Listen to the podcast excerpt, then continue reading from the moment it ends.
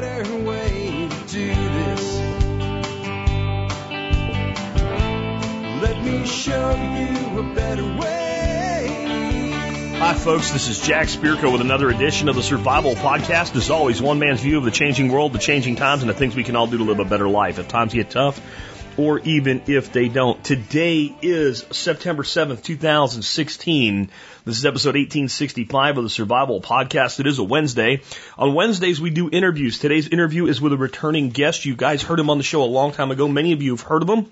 If you're in the homesteading world, you probably have heard of him. Uh, though if you were in the homesteading world two and a half years ago, didn't know who the heck he was. He came out of nowhere through Kickstarter with a with a DVD called Permaculture Chickens. His name is Justin Rhodes, and he is really a great dude. Since releasing Permaculture Chickens, he's continued his work in refining the things on his homestead to produce his own food from chickens and other things. And he's here today to talk to us about a new concept he's calling the 10 hour homestead. I'm sure he's taking a little bit of literary license there from uh, Tim Ferriss. But the whole point is to reduce the amount of work you have to do in return for the yield you get and reduce the amount of expense you have to put in in return for the yield you get. So spend less money, spend less time, and get more food and supplies from your homestead operations. He'll be with us in just a minute to talk about that. Before we do, let's go ahead and uh, hear from our two sponsors of the day. Hey, if, if you're like me, you know what a gun without ammo is. We call that an overpriced club. That's why I go to bulkammo.com and keep a good stockpile of ammo for all my guns at all times. And it isn't just great price and availability that keeps me going back for more. Nope, it's lightning fast shipping and exceptional service. Give bulkammo.com a shot and I promise they won't let you down. Hey guys, you know I've always been a fan of Backwoods Home Magazine? Well, how about this? How about Self Reliance Magazine from the same people that brought you Backwoods Home? Many of you know I've been a Backwoods Home subscriber for over 20 years. Dave Duffy and the crew over there have brought out a new magazine simply called Self Reliance Magazine. It's at self-reliance.com online and you can learn more about it by the link in today's show notes. But it's amazing. Just take Backwoods Home up the production value, take out all the politics, and go 100% hardcore homesteading, self-reliance, self-sufficiency. And that's what you get in Self-Reliance Magazine. Check them out today, self-reliance.com. Next up, let's take a look at the year that was the episode. The episode is 1865, so we are in the year 1865. We have three from Alex Shrugged today. We have the Confederate surrender. We have with malice toward none, or maybe just one. We have George Washington reaches godhood. I'm not going to read that one, but you might want to read that. There's a, an eeriness to this, this almost worship of the founding father, George Washington, that has occurred with what's called the apotheosis of Washington in Washington, D.C. And in other news, Lewis Carroll publishes Alice in Wonderland. Some people look for a deeper meaning, but it's just a lot of fun until the 70s in LSD. Um, the Hatfields and McCoys begin their feud. Asa McCoy is murdered while coming home from a war. A Hatfield is suspected. It goes on from there. Years later, in 1979, the Hatfields and McCoys meet their final challenge on the TV game show Family Feud. The Hatfields win. And Confederate gold and jewels are missing. Had a guess, call it 19 million modern dollars, but the closing days of the war, a lot goes missing bit by bit. No doubt to keep it safe for the Confe- by the Confederate Knights of the Golden Circle for the day when the South will rise again, or not. There's a rumor that an empty grave is now filled, uh, but not with a body. There's lots of rumors like that about treasures, are there not? My best guess would be it all went places and was exchanged for cash and stuff because the South was pretty well obliterated by the end of the Civil War. Anyway, the Confederate surrender is what I'm going to read. The war between the states is rolling to an end. Louisiana and Arkansas have retired from the field. General Sherman has turned Georgia into a smoking ruin. President Davis has skipped town with the Treasury and hope the South will rise again. We know how that turns out. The siege of Petersburg is really a siege of Richmond, the capital of the Confederacy. Petersburg serves as a supply nexus for the region is defended by a minimal number of the Confederates, so clearly Lee was not expecting Union forces to come calling there. After several months of siege and trench warfare, Union forces break through and scatter Lee's forces. Lee moves west toward Appomattox Station to meet a train supply. Grant's forces cut him off in an amazing 21 hour march by infantry to support the Union cavalry. Lee's army is done. Lee chooses to surrender at a small courthouse at Appomattox. General Grant's terms are generous. Every Confederate officer shall take the oath of parole, but keep his sidearm and his personal horse and luggage. What is implied that officers will not be tried for treason and they will have a horse to plow their fields and feed their families. The troops will take a similar oath. Other weapons will be stacked and stowed. Grant offers also supplies rations to get them home. As predicted, once General Lee surrenders, the Confederate Army surrender too. Dear God, it's over. It's all over, isn't it? No, not all of it. My take by Alex Shrug. Here we are, years distant and sitting in judgment. What shall we say? Certainly the fighting between the armies was over, but the bullets kept flying here and there. Gun control was a reaction to ex-slaves owning guns. Goodness, we can't have that. Literacy tests excluded ex-slaves from voting since they were never taught to read and write. New York finally gave up on literacy tests in 1966. Sometimes I wish for a minimal test for voting competency. Get two of three questions right. Who's president? Who's your congressman? And where does the money come from to fund welfare? Obama's stash is not a reasonable answer. Ex-slave initially joined the Republican Party, but years later switched to Democrats, the party of the KKK. It happened in the early 1900s when both parties stunk to high heaven. Darwinian eugenics was in full swing, but if you voted Democrat, they promised you stuff. Minorities still sold their souls, and now they're having trouble getting them back. Republicans are no prize anymore, but when I look at the Libertarian candidate, I wonder, is he baked? He looks baked. And he says very few things I would call libertarian. I'm not asking for perfection, but I would like us to put down our weapons occasionally and talk to each other like adults. Yes, that would ease my soul. Yeah, on Gary Johnson there, I, I, I don't know if he's baked or not. He's, he's been baked plenty of times in his life. I don't actually have a problem with that. I have a problem with a libertarian that's not a libertarian. Um, when I hear, you know, a supposed libertarian talking about climate change taxes and, uh, when I hear a supposed libertarian talking about gun control, I, I'm like, that's, that's not even a Republican in, in name only or let alone a libert, a lino, right? Um, I, I think the guy's just bored with his ex career as a governor and wants something to do, honestly. Um, but I want to talk about the Civil War for a minute because we've come to the, the end of the war itself. We will, I'm sure, hear many things about Reconstruction and a lot of things that happened, especially over the next 10 years. It took longer than that, but the next 10 years are really far more tumultuous than the history books would lead you to believe. But one thing I would recommend if you want to get a really good look at the Civil War, and it's an old series, a very old series. So the production value is 1980s television. Okay, so it's it's not the highest production value, but it is a pretty good telling of what it was like to be in this country during the Civil War and either be part of it or be part of it because it's going on around you, whether you were a soldier or not. Um, and you will see some pretty graphic stuff from the siege. Um, you, you know, there's toward the end of the series, there's a, a point where they're trying to get a message to somebody on the other side, and you see the way the siege is and how people are trying to survive. Um, I really recommend maybe you take a look at that. It's available on Amazon uh, as download or DVDs. I think I got my copy one time. We were getting ice storm, and I was at the grocery store, and they had it in like the discount, like five buck thing for the whole series, and I, I got it there, and it was something we, you know, I, I probably watch once every two or three years, uh, but it's it's pretty good, and I think it's a, an important thing to understand the mentality of the people. Um, there's also a book that you can get that's extremely valuable, I think, to preppers in regards to the Civil War. It's called Ersatz in the Confederacy. And Ersatz is something we don't use that word today, but it basically means a replacement.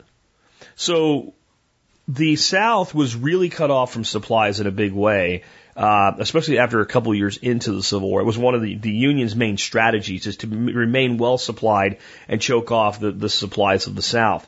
And people in the South got very creative with how they did did more with less. So it's really an interesting book. It's a little bit of a dry reading book, but it's it's very very interesting.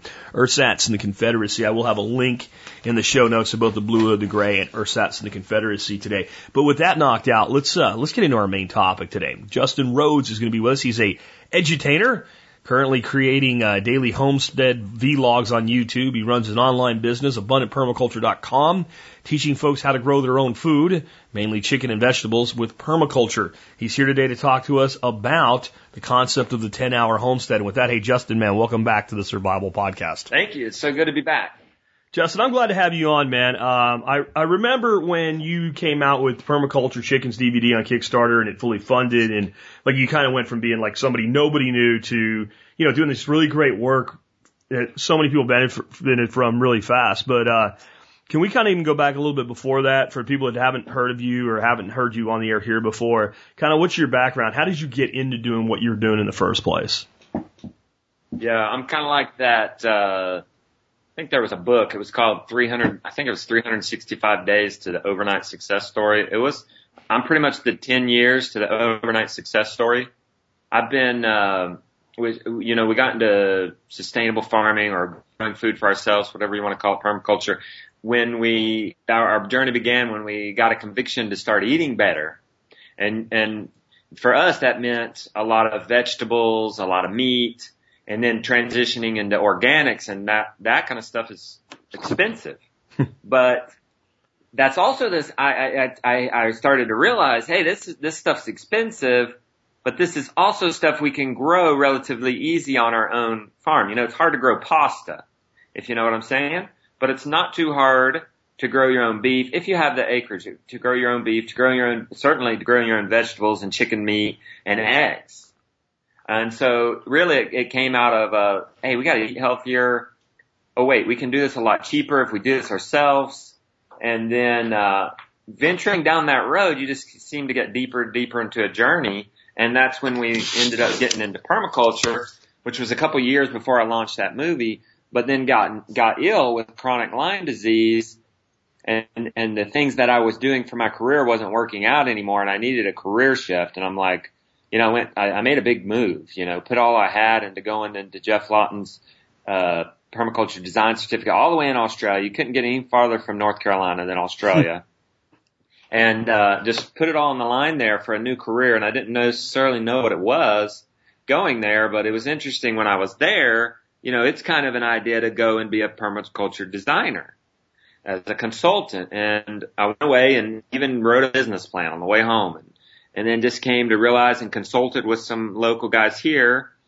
And it's like, no, I don't need to do one on one. You know, I'm better in front of an audience. I, I'm just not good at that one on one stuff. And so I, when I was at Australia, I saw the movie Permaculture Orchard and it was so beautifully put together. It's like this instructional video that was actually beautiful and somewhat entertaining, as entertaining as an instructional video can be. And I was like, I, I got to do this. And what do I know best? I knew chickens because I've been doing chickens for for out for the whole ten years, and I had been doing some pretty creative and and and adventuresome stuff with them. And so I was like, okay, let's let's make a movie about raising chickens in a really creative, work with nature kind of way. Yeah, and you had a really big kind of success with that. I think it was a success that almost uh, buried you initially, but uh, you've been able to, to, to, to pull up out of that and, uh, you've been able to basically build a, a, a part-time business working about 20 hours a week and provide, you know, an income for your family. What's made that possible? I think, well, the internet. Oh my gosh. the, the, if there's one thing, it's the power of the internet. We live in such a, an amazing age because I think we talked about this a little bit on our last pod, the last podcast with you, but it's like we, you, you know, you're raising the ducks and you're promoting other things, but this, this, this is ancient stuff. Like a duck's a duck, a chicken's a chicken. And I'm teaching these concepts, but I'm using the power of technology to reach the world. I mean, when I went out, when I set out to do this and to create a chicken movie, I told my dad about it and he's like 84 years old. He doesn't even have an email. He's like, nobody's interested. You know, you, you're not going to sell that many movies around here. And he was right. I didn't sell many around here. I might have sold five in this county, but we've sold probably up to 3,000 and they're all, and they're, and they're going all over the world. I mean, I'm looking up here at my map and uh, I'm pretty sure we're in every continent. so that's what makes it possible uh, and then the just the internet and the reach of it. I mean, we're talking about billions of people. You can have this crazy niche. Like this is not just growing food. This is chickens, and it's not just chickens. It's like uh, natural chickens, and it's not even keeping chickens natural. It's like permaculture chickens. I mean, how how much more niche can you get? But being able to, you know, create a full time living off of that, and really only working 20 hours a week, and that being very distracted. I have four kids. They're all home. They're all home and it was, it was quite the go. I can't believe that my wife and I pulled it off. And there are all kinds of tools, uh, on the internet available. I mean, if you want me to go into that, we can, but, um, just the, the, the sheer power, just the ability to nicheify and uh, just the resources that are available. You don't know how to do something, Jack. Like everything, the way I learned and taught myself how to do this was go to the library. At first, it was a mentor recommending the four hour work week, went to the library, got the four hour work week by Tim Ferriss, gleaned what I could from that, read his blog, gleaned what I could from that. To do a Kickstarter, you know what I did, Jack? I, I went to the library and bought and, and rented a book on Kickstarter on how to succeed on Kickstarter, and then I I went to the Four Hour Work Week blog, picked out an article there on how to do it, and then I found one other article, and I blended all three of those articles, and and and did it. So if there's a ba- it, it, without if you want to, we can get into specific strategies. But the overall core was that you don't know how to do something, find three sources of somebody who's already done it before and blend it together to mission and make it fit into your industry. Yeah, absolutely. And I, let's let's talk about four hour work week for a minute there before we move on to some yeah. stuff you're doing now because I think that's an incredible book, but I, I'm, I'm glad to hear you put it in that context of, okay, go do this, then get this piece, then get that piece and put it together. Because one of the things I always try to reinforce when I recommend that somebody read Four Hour Work Week is it is not a blueprint for your business. Because there's strategies in Four Hour Work Week that I'm not employing even though they're valid, they're not valid for me. In other words, I'll bet that Justin Rhodes does not have somebody in Delhi uh, doing his email support the way Tim Ferriss recommended in that book. Because right. that piece, no, really fit, right? That doesn't fit for you, and they can't be your personality, right? That's your your your your brand is a lot like mine. You're marketing not just the product, but yourself and your lifestyle and and your your personality, right? So that doesn't work for you. But what I got from Four Hour Work Week was a and I was already like big time into the entrepreneur world, but a total shift in the process of the thinking of business operations. And, and to me, like when like you might read it and you have these eight big takeaways, and I might read it, I might like might have you know eight other really big takeaways that are totally diverged from each other, and then it's up to us yeah. to take that information and marry it with other information to make it work for us. Yes, almost if you if you follow it to the t- okay, I, I laugh when you said that because I actually tried uh, outsourcing in India. It was like the freelancer or something like that. Yeah. Not email than that because I, I had done a drop shipping business way back in the day, like AOL days, and I knew that wasn't going to work out. But I, I I hired it from my first website, and we're like, okay, we like perm, we we like how the permaculture uh, orchard website looks like. Let's you know, it just wasn't working out. There was some cultural differences. You know, you get what you pay for too, type of yep. thing and I laugh because, but it was, it was minor. I think I might have spent $200, but I ended up getting that money back. So thank goodness. But it was like test a little bit and go for it. But the overall takeaways from that book that I think anybody can take away and that I took away was that for me, it's creating something of knowledge, like uh, creating a business around not sell, selling knowledge, selling how to. And that's, that's, I took away that, like, it, I didn't set out for it to be amused. I didn't set out for the four hour work week. I just knew I needed a career shift. I knew I had little amount of time, little amount of money. And so I said, okay, I know chickens. Let's create a video and a companion ebook. That's classic, uh, a recommendation from that book. You know, some yeah. of the strategies, testing price and whatnot. And another way, you know, he, he, he tries to tell you to validate and he tells you in certain ways, and I didn't do that. It seemed a little shady, but I did validate with Kickstarter. Sure. Sure. So no risk. Does it work? And, and then if you, the yeah. thing with Kickstarter, if, if you get traction, you, you, so like Kickstarter's like a well. You got to dump a whole bunch of water into prime it to get it going. But if you get it yeah. going, and that's why I think people think they're going to put a Kickstarter out and it's just going to fund. It doesn't work that way. You have to bring like, I would say you need to think you can hit at least half your goal without them, like is a good metric.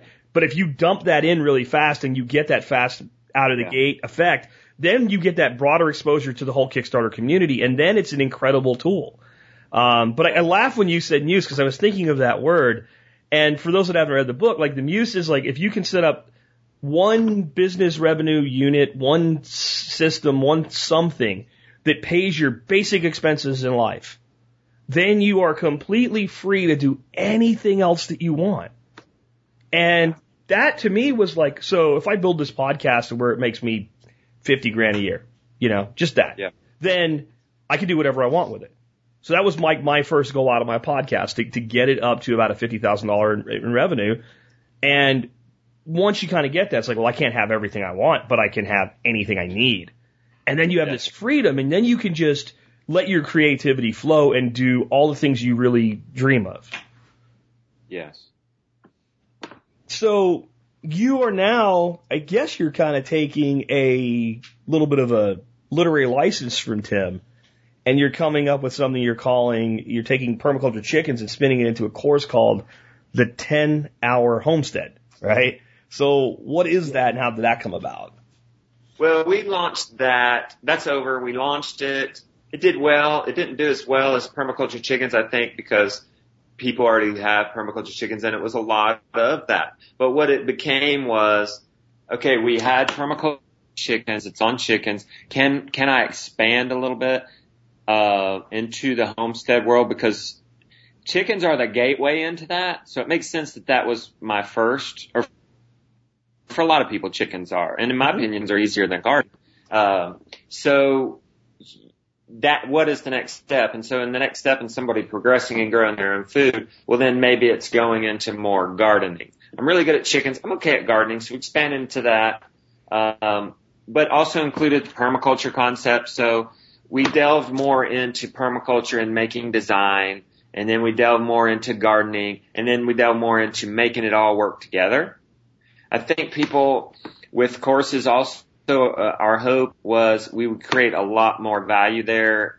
Maybe not as high end production. Like if you see permaculture chickens, that's with like a 4K camera. That's like some of the same cameras they use in, in creating film films. You know what I'm saying? Sure. So it's not a movie like there's associated value with movie. Like you can buy the Lord of the Rings at Walmart for nine dollars. it's like this masterpiece. Yeah, yeah. but people are going into tens of thousands of dollars into debt to go to college. So there's associated value with course, and we feel that if you, the more money you put into something too, the more you invest in it, the more you're actually likely to actually take action on it. I mean, and some people, you know, I got some hard of a time for not a lot, like because once people get permaculture chicken and they get inside, it's well worth it. And if they implement it, they're going to get like ten times their money. Sure. But people who didn't dive in, you know, it's too much because the starting point was fifty dollars. But you got a two and a half hour movie that would tell you everything, literally everything plus some, all you need to know for raising chickens in two and a half hours. I mean, one evening, you're a chicken master. Well, let, us talk about that a second there, because there is an, a, a problem that people have with associative value. You're dead on about that. Like, first thing I understand, yes, you can buy Lord of the Rings on DVD today for ten, DVD today for 10 bucks. That's because they sold like 800 million dollars in the box office, yes. and then they initially released it at like 60 bucks, and now it's like software, like 10 bucks a, a thing It's like, like printing money with it. So they, they've, they've gotten that return. But the other thing is like what you just said, so like two and a half hours and you can review it multiple times. So if somebody said to me, Jack, you know ducks the way Justin knows chickens, right? Yeah. I want you to come spend two and a half hours with me and consult with me on my property and tell me everything I need to do to run ducks on my property.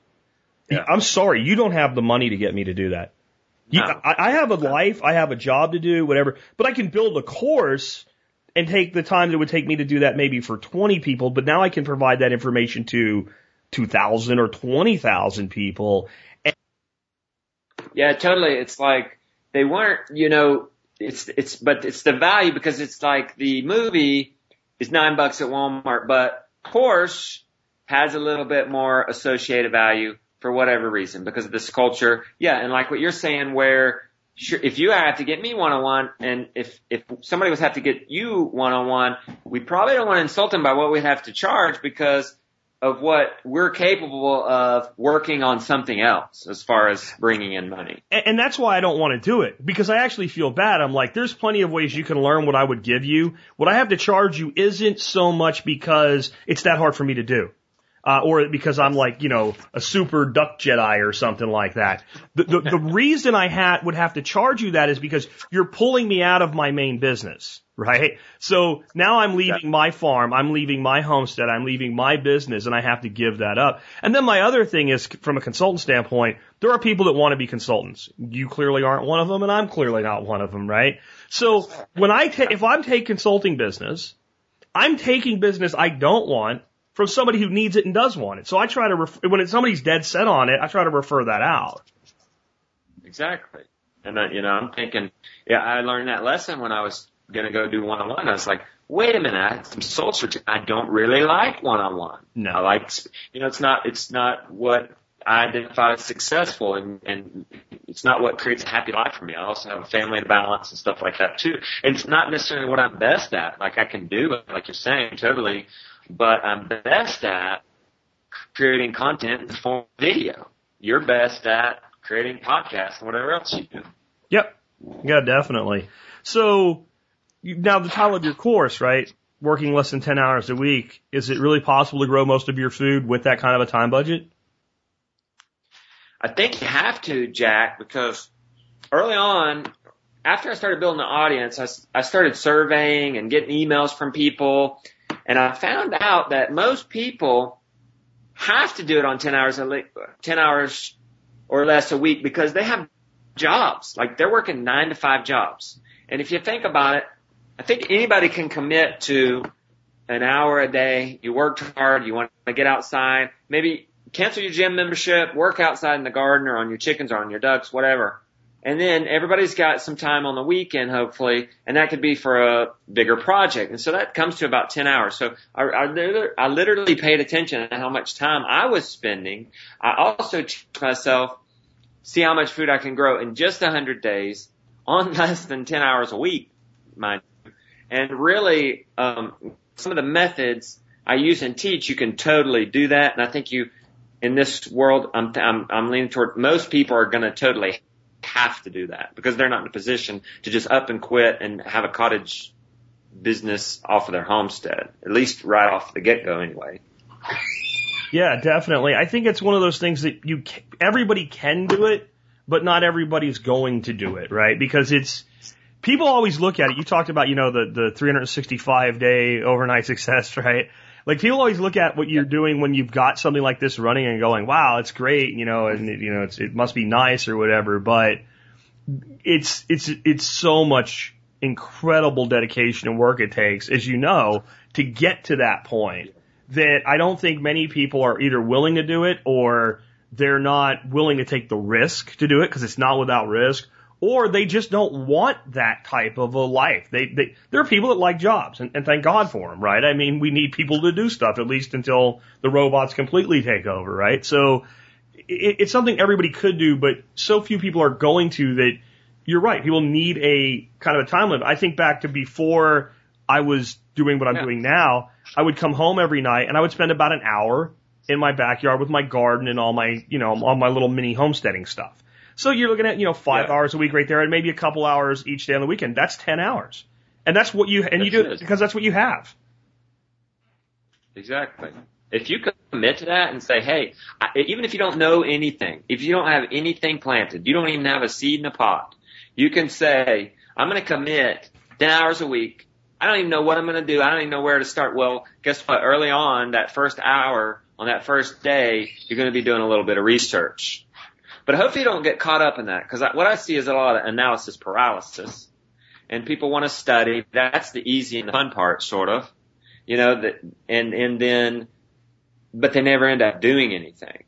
So it's just like, I encourage people, learn one thing and then just go do it. And you've done that, just keep on going. And if you've committed, say, like you would a gym membership or something like that, you're good. You're golden. You're gonna, you, you just keep planting seeds, just keep getting chicks and, uh, you're gonna get to where I am. And it's not like where you or I are, we don't make any mistakes, you know? Yeah, you know, no, I still make mistakes. It's it, it's an ongoing an ongoing learning process. You know, you one day you go out and you have new baby ducklings being born, and gee, you didn't think you could have crested ducks without having crested ducks, but now you've got crested ducklings, and now you've got genes you've got to cull out because if they reproduce, everything's going to die in the egg.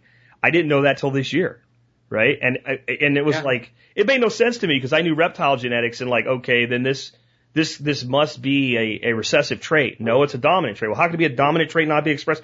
Like I know I'm getting genetics there, but I'm just like that's how stuff. But what I want to kind of add to that is, so what, right? Like I remember when I got my first chickens, and I grew up with chickens from you know my grandparents having them, but I didn't really know everything. I knew you went out and fed them, and we had chickens. So when I first got Yeah. here and decided to get some chickens, I was like, man, I want to make sure I do everything right. Well, in the end, I went down to Tractor Supply, probably not the best source, but they were there. They had some chickens. Yeah. I bought a dozen chickens. I brought them home. I slapped together a brooder based on what YouTube told me. And next thing you know, I had chickens and they all made it. And, you know, six months later, I got the, the most expensive egg you'll ever produce, the first one. And then I was hooked. That's So I'm right. like, this is so much easier than growing zucchini and tomatoes. It really is. I mean, they, they kind of, as long as you give them water and food, they're, they're good to go. Yeah, I'm pretty sure I'm going to stick with animals as my specialty because Yeah. it's so easy and fulfilling. Well, um, can you kind of hear about some of the strategies you've used? Because I know you've like driven your feed cost to almost nothing. I think that's something people will be really interested in hearing about.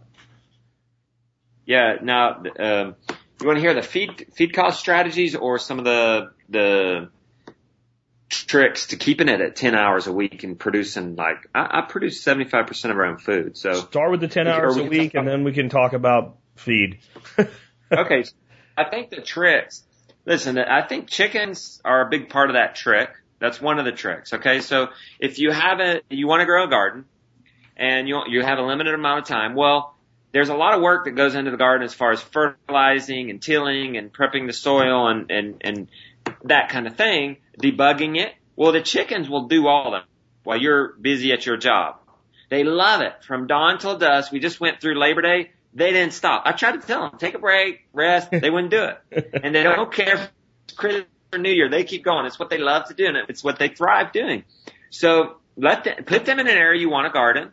They naturally, a chicken, one chicken will till 50 square feet in about four to eight weeks, depending on how difficult the soil is, right? So they're in there, they're tilling, they're fertilizing, they're getting, they're decimating the bug population. While they're doing that, you're throwing in a little bit of mulch because nature's modest. She don't want to be naked. She'll dress herself if you don't dress her, and you better put some mulch on there or something like that, or else she's going to grow. She, she's wild and crazy and put on some of those wild and crazy weeds.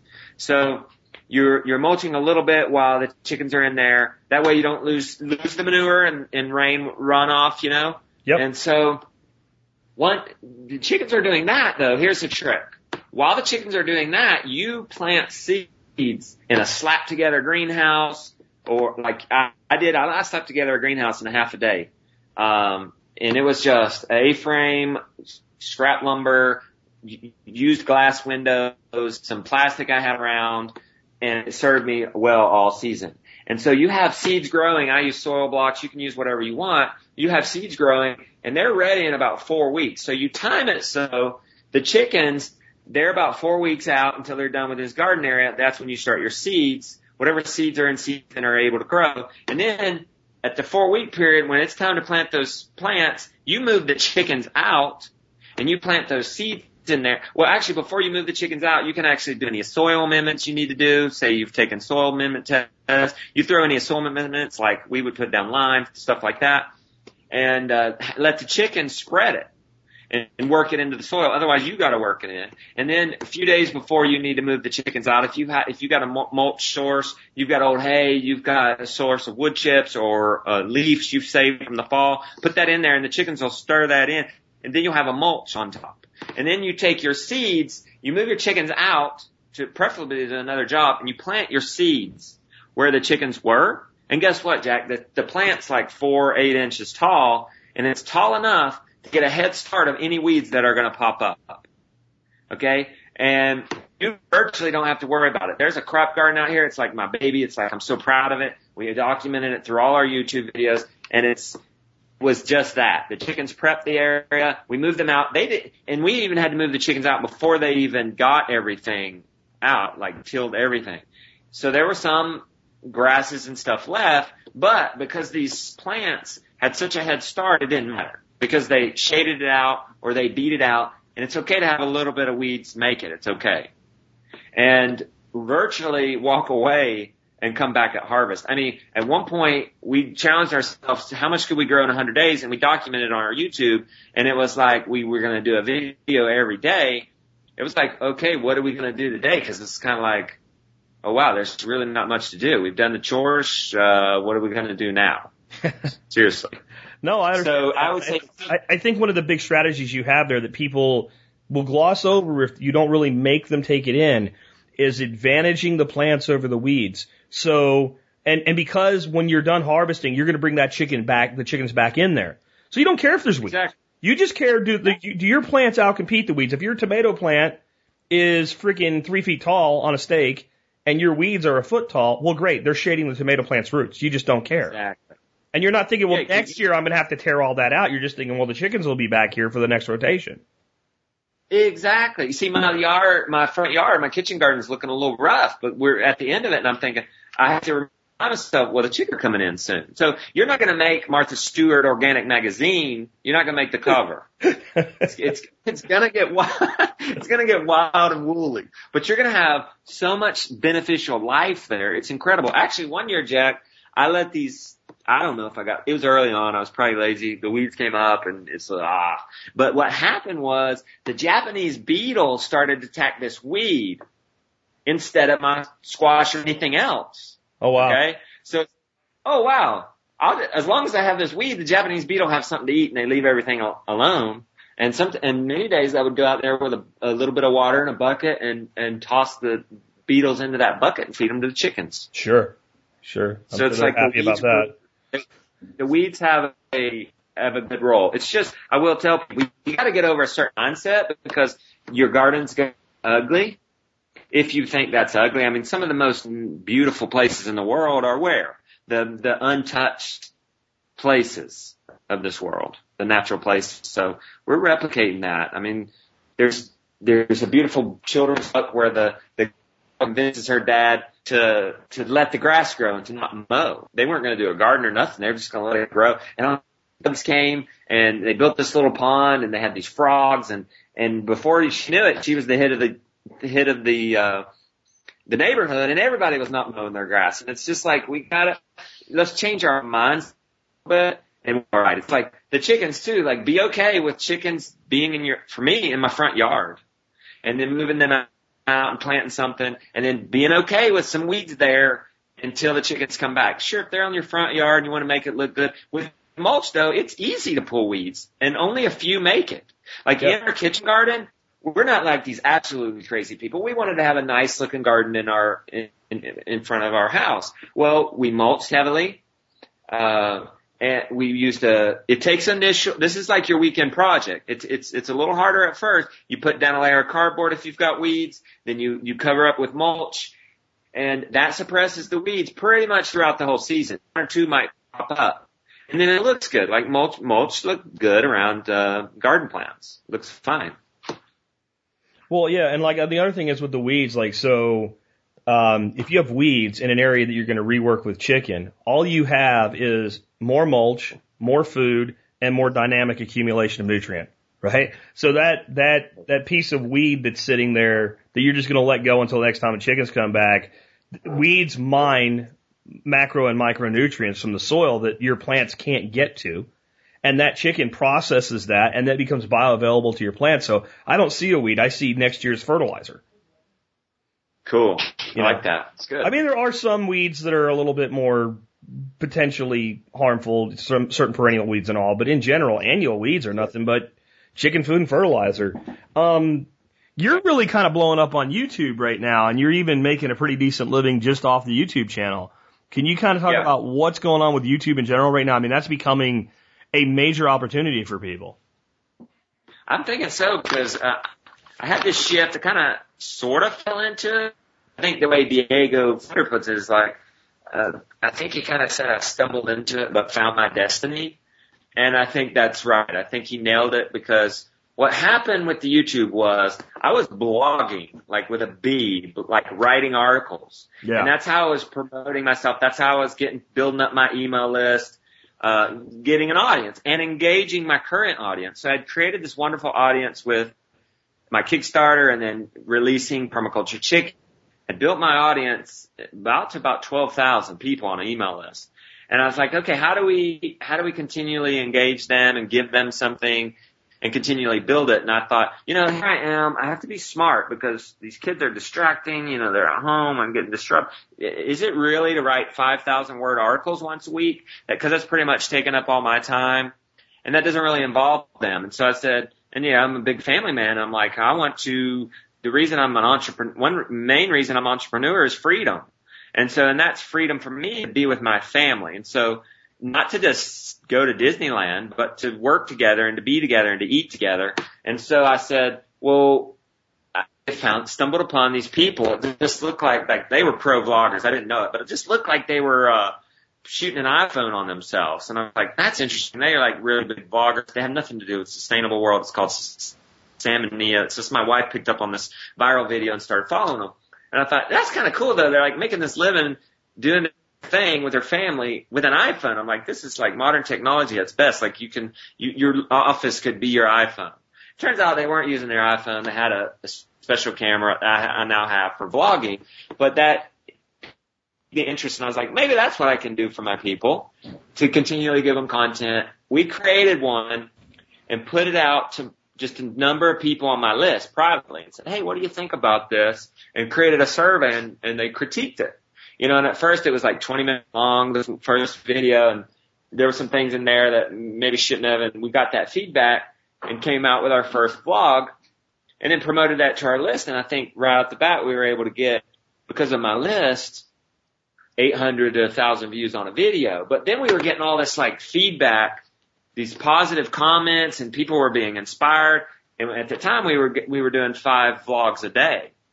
And, uh, or not five a day, sorry, five a week, and we were taking two off a week. But it just started skyrocketing the engagement, like people just being so excited. Like every th- two out of three emails was like, "Oh, we love the vlog. It inspired us to do that. Thank you, thank you." I just never seen any any engagement in this way, and we were really enjoying it. Like make, I was enjoying filming the videos. My wife edits them. She really found a role in the business she likes and could grab a hold of and we it turned into its own beast because at first it was just to build and maintain our. And, and, through Homestead teaching in a reality style way. I know you've had uh, topics of homeschool on here, unschooling. Well, what schooling is is like immersion learning, and what vlogging is is immersion learning. Like it's reality TV style learning. It's not straight up instructional, but people are learning a ton, but being entertained. Yeah, I think there's a tremendous opportunity there because, first of all, kind of what you started out with about how, you know, permaculture chickens was a niche of a niche of a niche of a niche of a niche. But yet you could still make a go of it because you have the scalability online. Well, at the same time, you have that kind of scalability online with, with all these like niche market uh, uh, verticals, as I call them with, with YouTube, you also have what I consider to be a completely dwindling value to mainstream media, right? So we have cable TV in our house and we pretty much have it because yes, I'm a football fan and I get red zone and it, to have the internet that I have, it doesn't actually cost that much more to have the cable to go with it. But I watch a lot more stuff off the internet on my TV than I do television TV, right? Between Netflix and YouTube and things like that. And when we're like sitting around and we have some time ourselves and we want to just plop on the couch and be with each other, if there's nothing on, which is most nights, you can always find something that you think is interesting on YouTube. Because you know, as a YouTube content creator, you don't have any producer to get approval from. You can do whatever you want for good or bad, right? And because of that, as you find your vertical, you can actually serve your vertical and then you know, if I'm watching some TV show with some guy in Hollywood that's making a million dollars an episode, I can't talk to him. He's not going to return my email. He's not going to tweet back to me. He's not going to engage me on Facebook. He's not going to comment to me on my on his blog. But you can build that relationship with your audience where they feel like they actually know you. That's that's I think what that you nailed it. I mean, Casey Neistat, a very popular vlogger, uh, we watch him daily to learn the techniques, but he says people are coming to YouTube for community, and it's exactly what you said. You can't, you don't get community from a, a cable TV show, but you can actually go watch my show and actually make a comment on there and get a reply. Okay. or even email. And if you're in the area, even come by and visit. Like Yep. this is the future of entertainment. I It's agree. specialized. Yeah. Yeah. And I, I, I, think may that not. You, you might even get a response from me or you that you don't like, but at least you get a response. You know? I know. That- that's, and it might take a few days, but yeah. you know. You know, and I'm not gonna, I, I can't commit that I'll respond to everybody, but I respond enough that if you contact me more than a couple times, you're gonna get a response. Yeah, but if you, if I bet you've seen this on your YouTube videos, if you don't respond, somebody else is, I love and it. And there's a community developing around that that they don't even need you. I mean, that's the best. If you can put up Oh. this video, the people there feel a sense of family with each other. That's that's the best. And Yeah, when you get a what happens. question that you've answered a hundred times, and you're just like, I don't feel like answering this again today, and you see No. somebody did it for you, you're like, oh, thank you, right? And then that Yeah. person also feels like they got the answer, you know? my my people always want. Uh, we see it on almost every video. Why do you call your son Mr. Brown? That's his nickname. Uh huh. Of course, that's our most popular question. Well, people answer. We don't even have to answer it. I no longer answer and, that and question. another thing. People get on there and hate, like, once you get to a certain level, you get a certain amount of, you're gonna ha- one in a hundred, you're gonna have some booger on there. Well, Nicer word than I use, but okay. trigger. Well, well, uh, the, you, I don't have to worry about defending myself. Yeah. My my community and my fam, I call my YouTube family, comes to, comes to the rescue and they put them in their place, and it's better than what I said. This, you know what? You hit on something that we learned when we started the regenerative agriculture group about how permaculture extends beyond a garden bed. So the concept we talked about earlier was you advantage what you want and you disadvantage what you don't want. When we started that group for various reasons, we ended up with a whole bunch of internet trolls. And it was amazing that with, by the time we built that group to about 5,000 people, it was like Mhm. trolls were tore apart before a moderator did anything.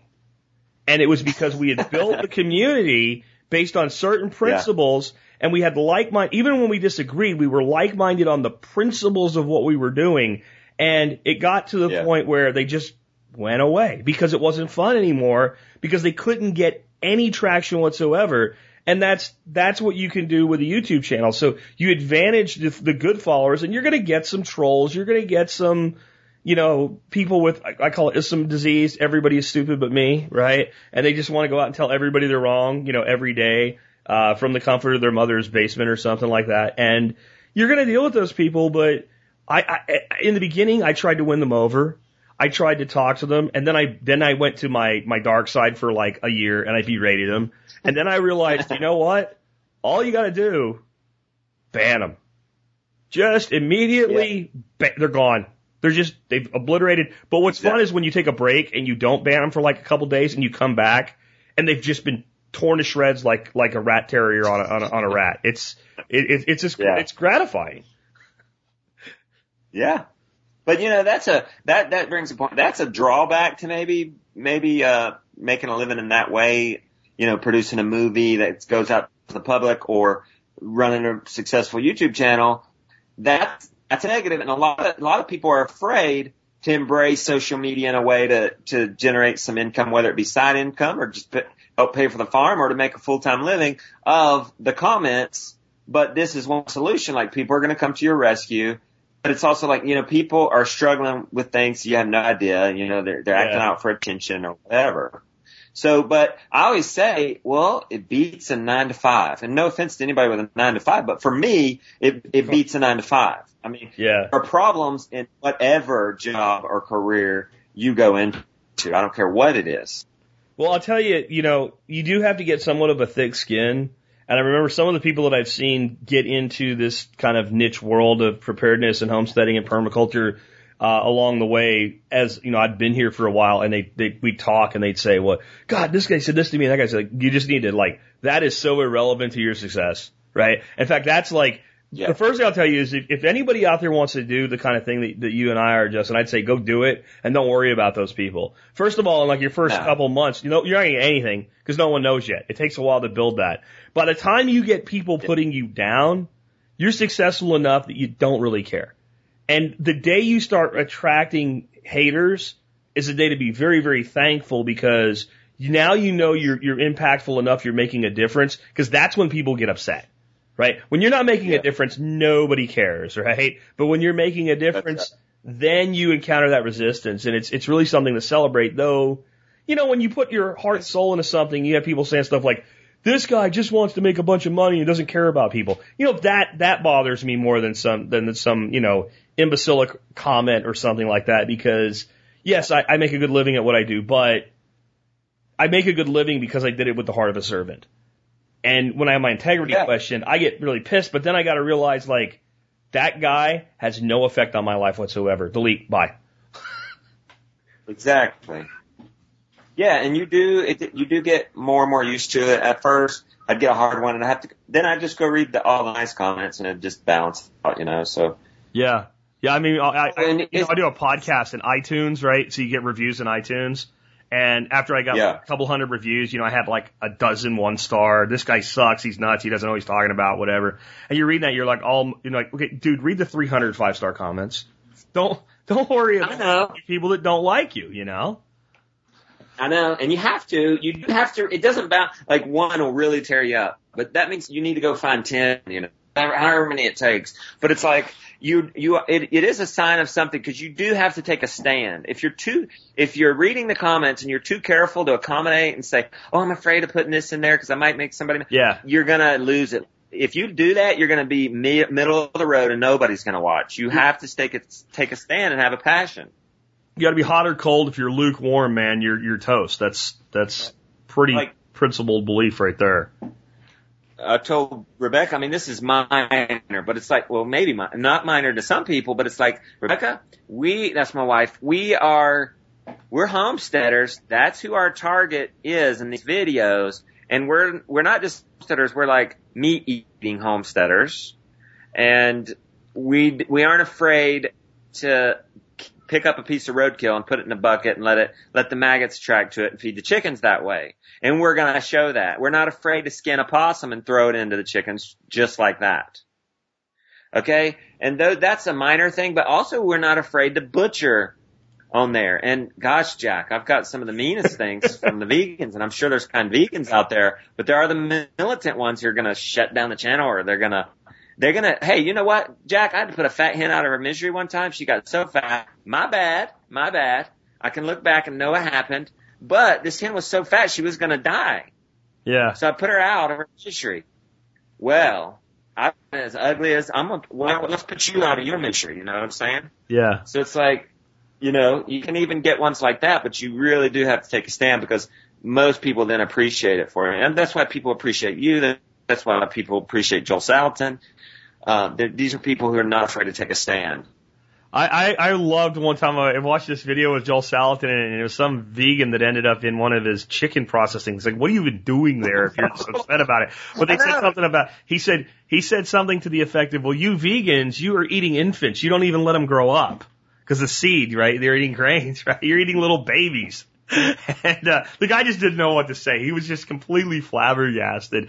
And I mean, I think there is a point for kind of that, that re- rebuttal, but you, you have to care Yeah, I think you're exactly right. I mean, there's a place to delete it. They're just, or to delete it or ignore it. They're just trying to get attention. There's other, there's other times where you need to set the facts straight for sure.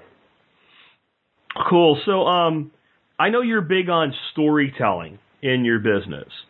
And do you kind of feel like everybody that's in business should be sharing their story? And if so, like, which probably the best social media outlets for it? Yeah. It's hard to know for sure, but I will tell you this. Storytelling is king for me, for sure. And there is a shift, like you're talking about. We're going from cable to a new way of entertainment, information. Like the world's changing fast. And so it's hard to say everybody's got to be a storyteller, but for sure the best place to do that, and I think where the future is, is with YouTube. One reason is because it's there's such rich engagement with video. Uh, there's comment area there for a sense of community. There's also, I think it's the only social media platform where you actually get paid for contributing. You know, I don't. You know, I've I've, I've delved in uh, Instagram and uh, Pinterest and Facebook and and and and and mentioning all those other ones. Another reason YouTube's so good is it actually converts. Like you can you can engage with your your community in a real way, whether you want them to go and take a survey or go check out this other website or go check out my product or or this and that or go check out this other YouTube channel. People actually do it. Uh, I mean, let's say let's say 30 to 40 percent. Now that may not seem like a lot to a lot of people, but if you know anything about Huge. internet marketing, that's huge.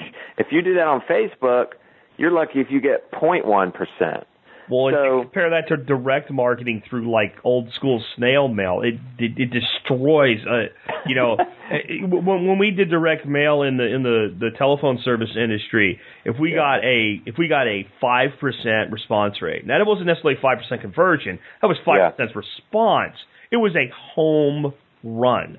Forty percent is insane.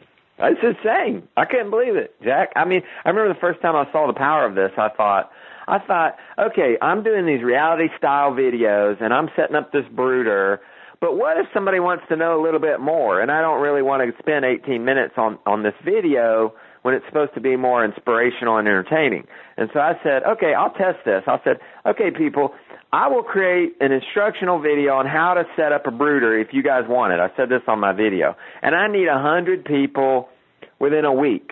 Yeah. Jack, you know how many people I got in 24 hours? A thousand Wow. to join my email list for this video I hadn't created yet. And so I happily created that video and everybody was thrilled. But I say that, you know, it's not just a way to, you know, make a living, but it's, it's a way, I, it's been a sense of family for me, Jack, as well. It's like, I, I, I I'm in the public now and people will come up to me. I'm in town, out of context, in Chipotle or, or Target or where was I? The grocery store, and somebody will come up and say, "Hey, you're Justin Rhodes from the YouTube." That never. Ha- when we go to Mother Earth News, it's even worse. Like one out of ten people come up, or uh, and so it's like, and I shouldn't say worse. I should say it's even better. We enjoy that, but it's like what that it creates a sense of family for us Yeah. we get our encouragement when we're down. Like I've had some down moments, and I've shown it on the blog. Like I wanted to quit when our King Daddy rooster got gone because you can't just replace your best rooster, your genetics you've been working on for years, right? And people will come and cheer for us. Like people are coaching me through Lyme disease and providing supplements, and somebody's sending Lily a birthday present. You know what I'm saying? There, it's more for me.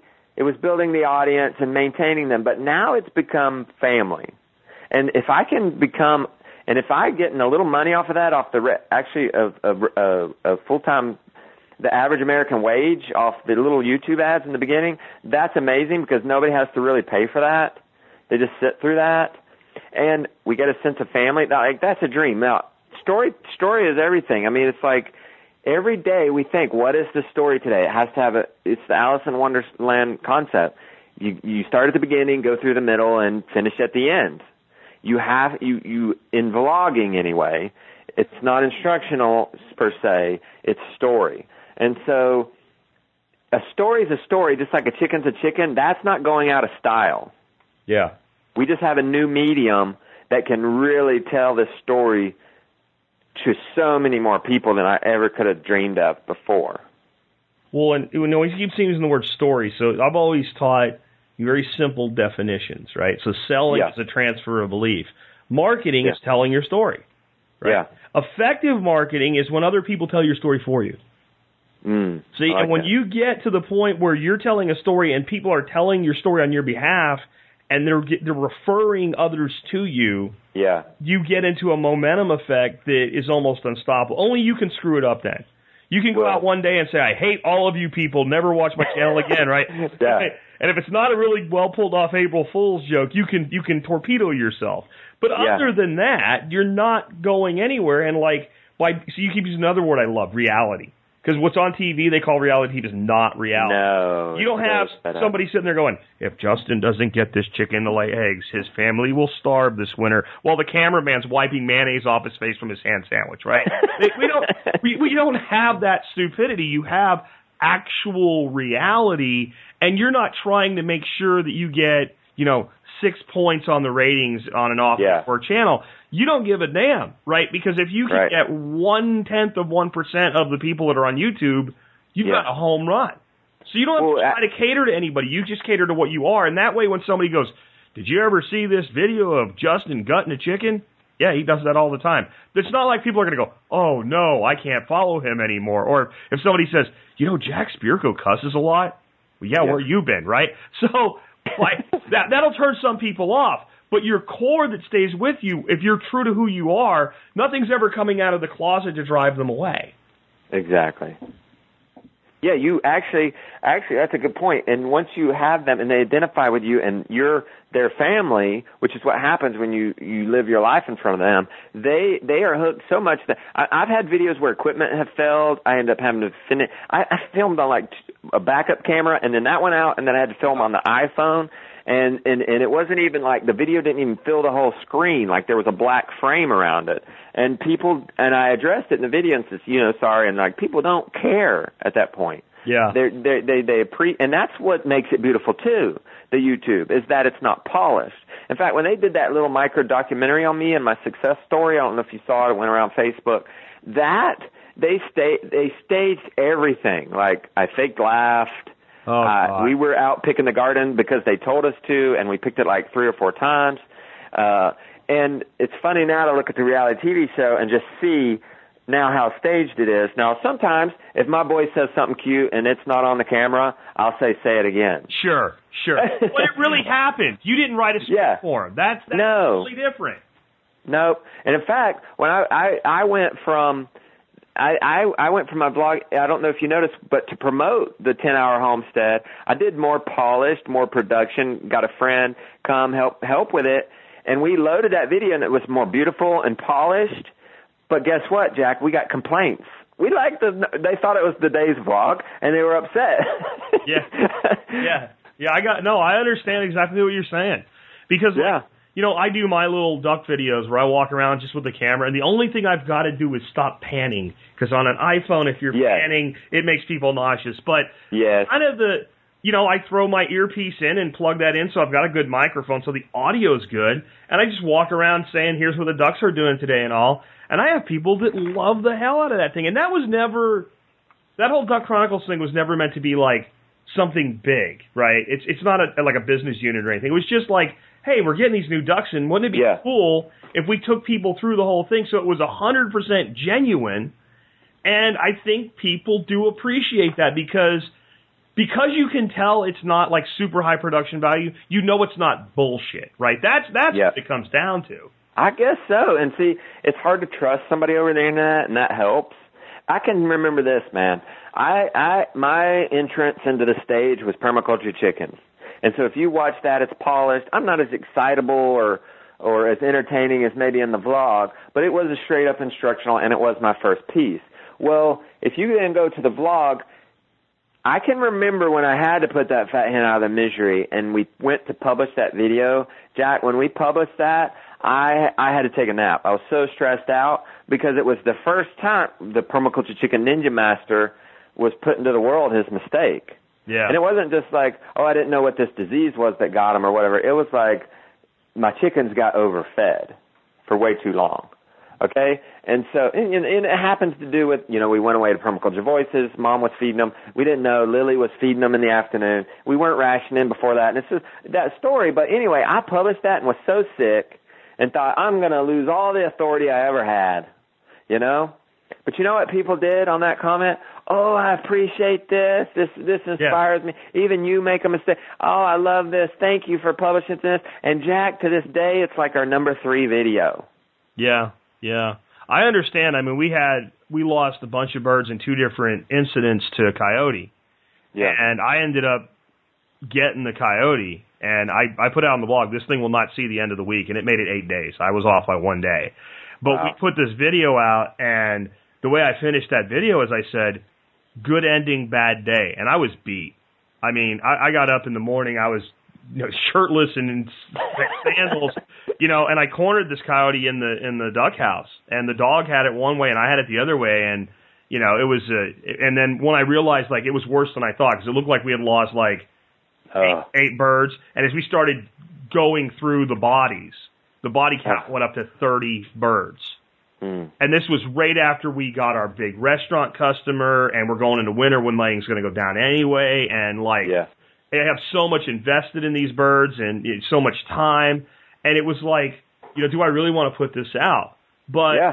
it was like, yes, because if somebody's going to do this, sooner or later, you're going to deal with this. And I had to key to people, you shouldn't hurt the coyote or whatever, you know, while I've got bloody ducks and geese laying everywhere. And It's like, you know what? This coyote had sarcoptic mange. It was going to Yeah. be dead within eight months anyway, but it, w- it killed two neighbors' dogs. This we found out later. Killed two neighbors' dogs, at least two cats. That's just what we know of. Uh, Yeah. Guy down the road has chickens. It tore up his chickens. So I felt obligated to put that out, and people were like, "Yeah, you should have more protection for your birds and what have you." And Yeah. yeah, I should. But the other thing was, where we live, this has never been an issue. Exactly. I go through that too. You know, so Yeah. you you got but what I got was tremendous support. I'm sorry this happened to you. Or even like we've you know, when I lose a dog, I lose a family member. So I've lost um two dogs and a cat since this whole TSP ride has happened. And every time that happens, I put out a post on a blog and I don't do a show that day. You wouldn't do a show if your brother died, so you know, Exactly. right? So and and I get it's unbelievable. I put out a post about when we lost Blackie our lab, and he it was like hundreds of comments. Yeah. So if you share the good and the bad, I think people know you're not full of it then. Yeah. Now I might also say, Jack, yeah, I might be stepping on a limb here, but you met, you probably don't have like this world we're in, like the sustainable, survival, permaculture world. My friends like that are close to me aren't necessarily into that. Yeah, yeah, So that's what the online community can do for you too. yeah, That person who is replying to you and saying, "Oh, I'm sorry," you know, they they're experiencing that because you have such a wide reach. Somebody's going to be able to experience that with you and share and, and give you some empathy it, for right? that. So like with the ducks, Yep. lost ducks to the coyote. You know, our our, our in-laws are like, that's that's too bad. It's like, Yeah. you, you have no like, but when you get a They have no on, clue. that says last year we lost you know 30 birds before we got a fox. I know where you're feeling. You're like, yeah, you you you you do know, like you know that Yeah. person has actually been through it, right? Exactly. Yeah, Because even even so, like domestic dogs will get my chicken, and somebody will want to replace it, but you just can't, you don't understand. You can't just replace a chicken. yeah, It doesn't work like that. yeah. Especially when you've been breeding your own genetics and, and Exactly. you. You know, what are you going to replace it with? I've got a bird that's 26 weeks old in their prime and just started laying. You Exactly. Replace it with a with a you know a, a two week old pullet that I'm going to have to raise for six months before it produces anything. And I know. Incur the feed. And it's timing too. You know, it's not Yeah. great timing. By the time that bird's 26 weeks old and it's dead, and they want to get you a chick, that's not really when you want to have chicks. No, no. They really you're set back chick, an entire year. right? And you don't want a chick either, right? Like you don't brood no, one you for can't each chick. get a chick. No. It's crazy. Yeah, we have a duck we call Barbie, even though it eventually turned out to be a Drake. Uh, that that's that's kind of like this lady calls the house and goes, "Will you guys take a duck?" We're like, "I don't know. Well, it just showed up in our backyard." Okay. Well, my son's feeding it grapes. So Dorothy's a big softie. When she hears that she's feeding it grapes, is like that's the only thing they're feeding it. She's like, "Yeah, I'll take the duck." So they bring us this duck. We think it's like a duck. It's like a duckling. It's like two weeks old. Oh God. We got one duckling. It's like May. None of our birds have babies or anything. It's hot out. And so we put a little brooder together. We stick the duck in it and scream Yeah. bloody murder. So she has to go down to the feed store. We buy like four ducklings. She bought mallards because is what they had for like twelve fifty a freaking bird. So I have a fifty dollar free duck now. Mm-hmm. You know, and, and then it turns out to be a drake on top of it all, and not a very useful oh no. But so it, when somebody says, "Well, I'll get you a new one," that's what they're saying. They'll give you a problem, right? You're not going to Exactly. me a solution. You're giving me a problem on top of my problem. Yeah. I know. So anyway, man, we're kind of wearing that out. Let's uh let's tell people how they can learn more about you if they don't know who you are. you know if they haven't been you know Yeah. following you yet. Okay, go to uh, my website, abundantpermaculture.com. There's some free goodies right there on the homepage. A free a free video class on raising chickens. All how you know there's a free thing on on building a chicken tractor or, or a chickshaw, which is a mobile chicken coop. And then you can find me on YouTube at Ju- uh, Justin Rhodes. We upload a video every day. It's our happy family living the permaculture homestead dream. Very cool. I wanted you to know uh, my buddy Steve Larkin, who I'm working with, uh, along with Brad Davies on this this new product for the quail industry. Um, he's building like the like Cadillac of Chickshaws because of you. Oh, sweet. And, and this guy is like he's a professional cage builder. He builds everything from giant like zoo quality huge aviaries to like his primary business is he sells sugar gliders and he custom builds the cages that go with them and things like that. And he is he is he is like taken the whole concept of the chickshaw to the max. Awesome. And That's it's what all- I like to hear. Well, it's cool, isn't it, to know that somebody's out there doing something. It it also gives you like this. I guess before we wrap up, you you, you probably feel the same way. Like the first time somebody comes up to you and goes, "Because you said this, I'm doing it." You're like, "Oh shit, I better be more careful about what I say." yeah, yeah, that gave, that gave me chills when you said that because it's happened. But I also relate to you and be like, oh yeah, because you know I'm slapping, I'm putting out so much content. Sometimes you forget that too, and we got to be real careful because you never know what piece is going to really hit home to somebody or not, Did you or really watch? ta- take the wind out of their sail. Did you ever watch shows like you know Mad TV and Saturday Night Live and stuff like that back Yeah. in the day? Have you Oh, ever yeah. seen them where they do the spoofs of like you know they'll have somebody on from like Star Trek or something like that uh, with Yeah. a guest, and they'll have like a, a spoof convention, you know, and the guy will be like, in episode 117 at minute seven five mark three, you said this, and then that happened, and how do you explain that? And the guy's like, I I don't remember. That was that. Do you ever hear something like that? People like, well, you said this. You're like, I did. I, I, I don't remember that. yeah, some people are. Uh, I feel like they can know it more more than me because we have the vlog, and that may be all they see of me, Yeah. right? But that's only ten minutes of my entire 24 hours. yeah, yeah. So somebody could really know that, but I have so much more going on than just the blog. I mean, well, if somebody, let's say you produced some content a couple of years ago for you, eight years ago for me, and the Wow. person watches it this week, right? yeah. So then they come up to you and they finally get to meet you and they want to talk to you about it. I've slept yes. then. You know, and usually if I keep listening, I'll go, oh, oh, oh, yeah, yeah, yeah, yeah, yeah.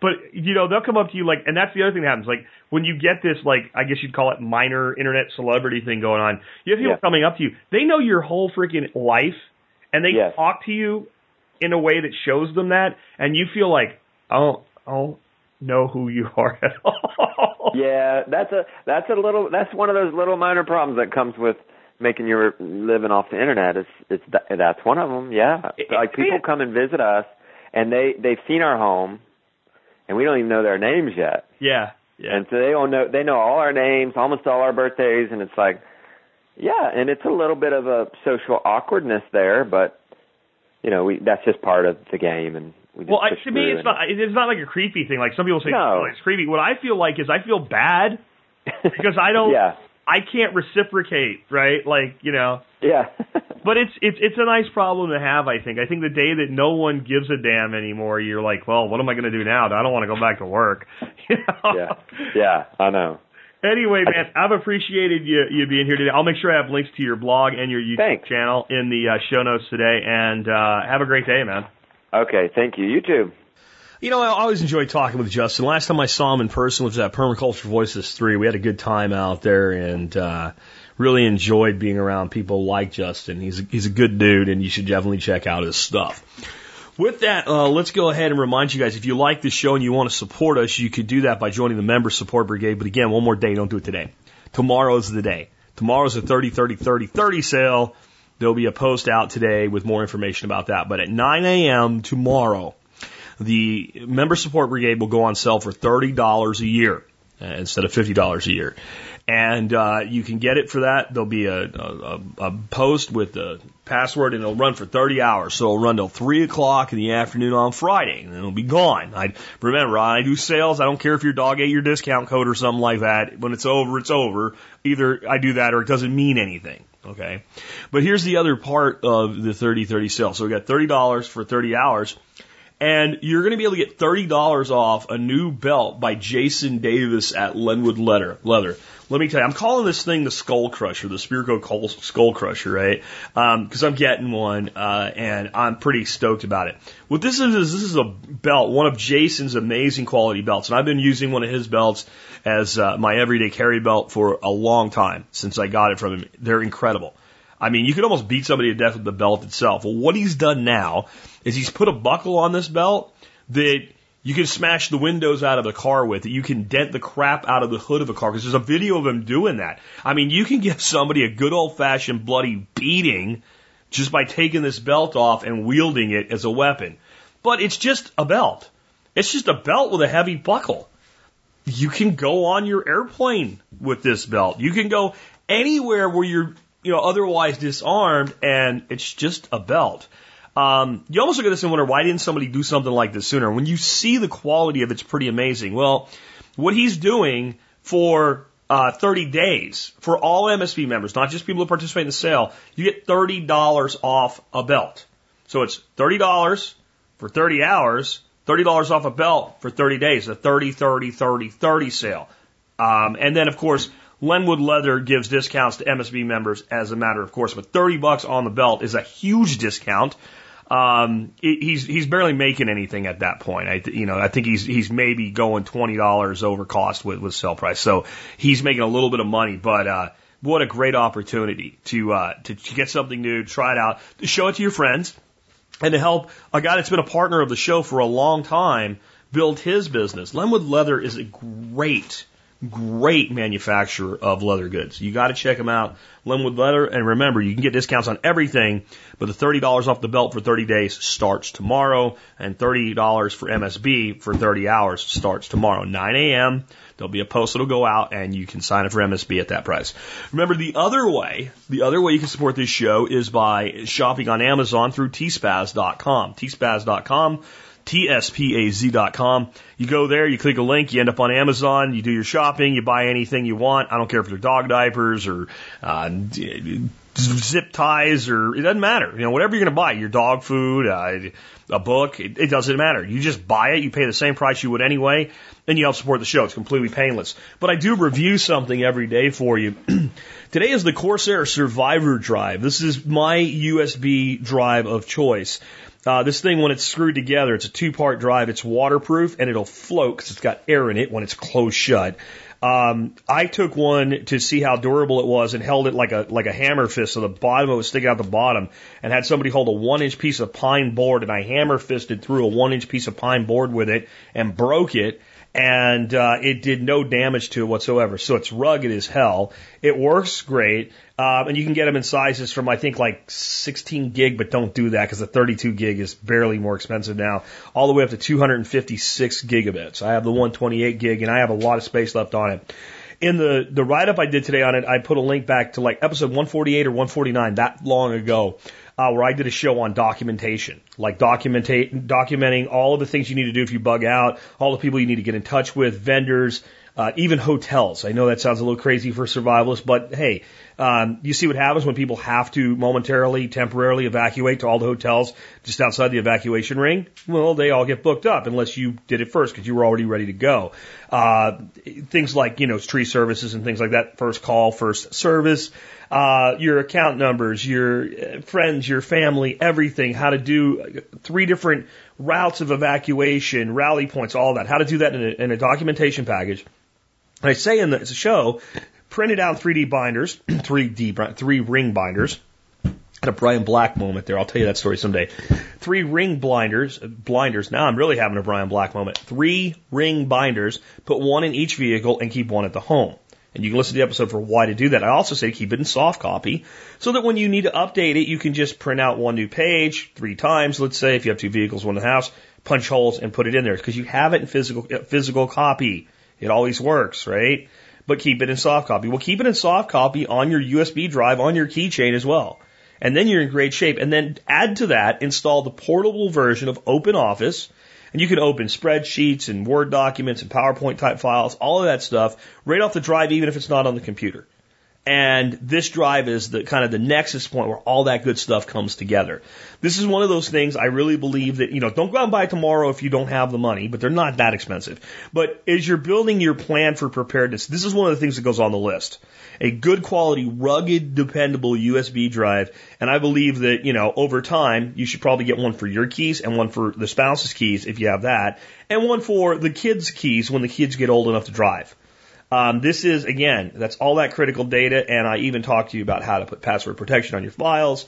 And in the episode, I talk about how to do things like alter bank account numbers in ways where you will always be able to figure out what your bank account number is, but anybody that finds it won't have a damn clue. Really, really easy, doesn't require software or anything. But the Corsair Survivor Drive, the stealth model, is the one that I recommend. Check out the write up. But remember, always if you just do your shopping on Amazon through tspaz.com, you will be able to uh, to help us out without really hurting yourself at all. The other thing you can do uh, to make sure you're supporting the whole community is to uh, go to tspbiz.com once in a while and just look at the companies that have been spawned right out of TSP uh, community and the, the opportunities they have for you. Today we have Survivalist Box, a monthly subscription box service with a modern survivalist. You sign up to receive a box each month, box each month, and your preparedness purchases are on autopilot. Go to survivalistbox.com. Check them out on the TSP directory to learn more. Remember, you can be listed on the directory for as little as five bucks, and uh, we have other programs there to get you featured and what have you. And if you have a business and you're in this community, you should be advertising on the directory, right? I mean, you just should. Like even if you're going to do just a five dollar listing, and we pretty much do that to make sure spam doesn't happen. Because if you want to spend five bucks on your own business, you're not serious about it.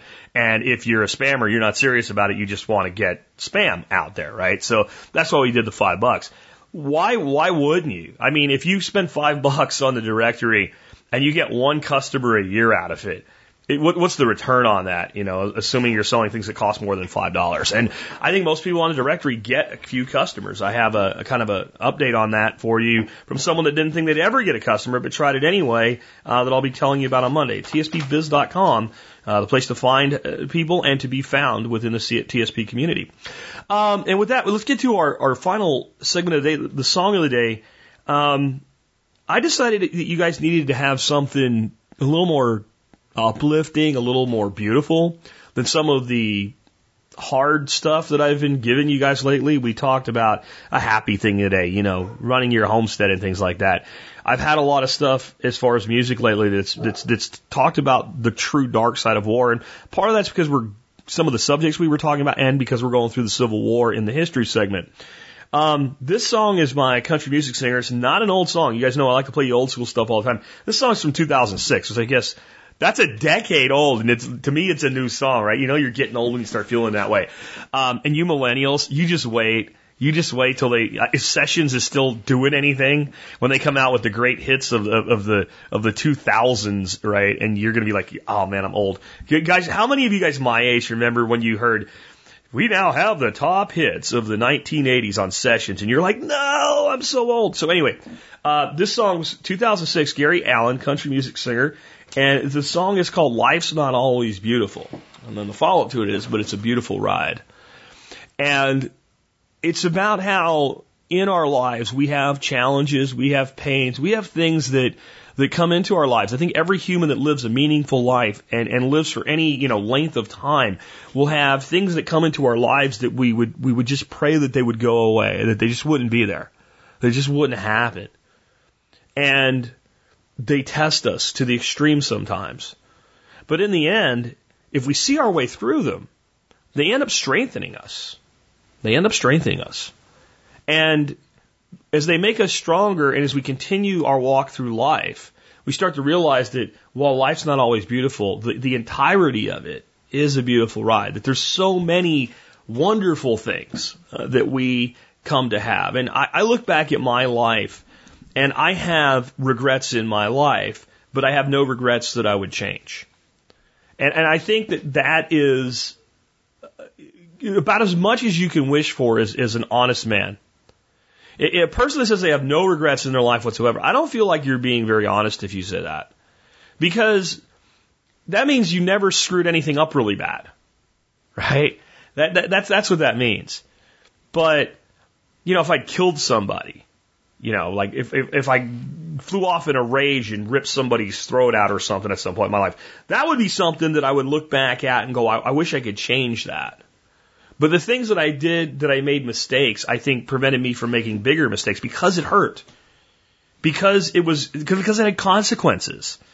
Because I realized, oh look, if I do this and sucks this bad, then if I do something more, it's to suck even worse. And along the way, you find happiness. And that's my favorite line, line in the song. It says, happiness has a way of taking its own sweet time. And I think happiness, where you really become happy, is when you're able to look at your life and say, in spite of all the things I did as a flawed person, in spite of all the things that I've maybe said that were hurtful to somebody, or things that I broke, or things that I, I, I spent money on that I shouldn't have, or, or relationships that I damaged or even lost, in spite of everything, today, as I look at where I am in life, if you gave me a time machine and I could go back and change that, I would not do it.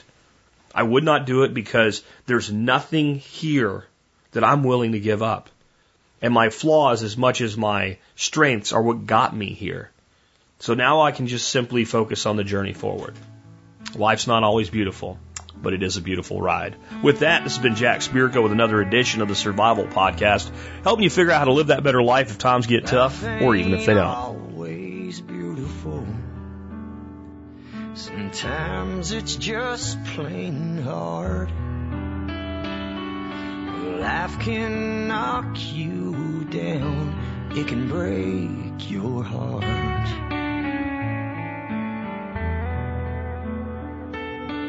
Life ain't always beautiful. You think you're on your way. And it's just a dead end road at the end of the day. But the struggles make you stronger. And the changes make you wise. And happiness has its own way of taking its sweet time. No life ain't always beautiful. Tears will fall sometimes. Life ain't always beautiful, but it's a beautiful ride.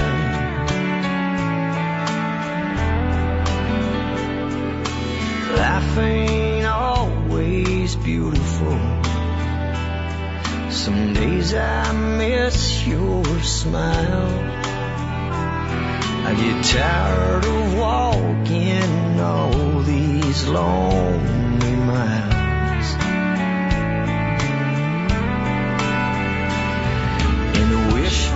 Just one minute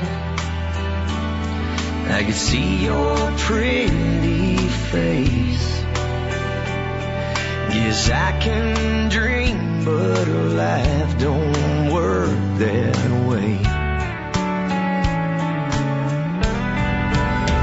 But the struggles make me stronger, changes make me wise.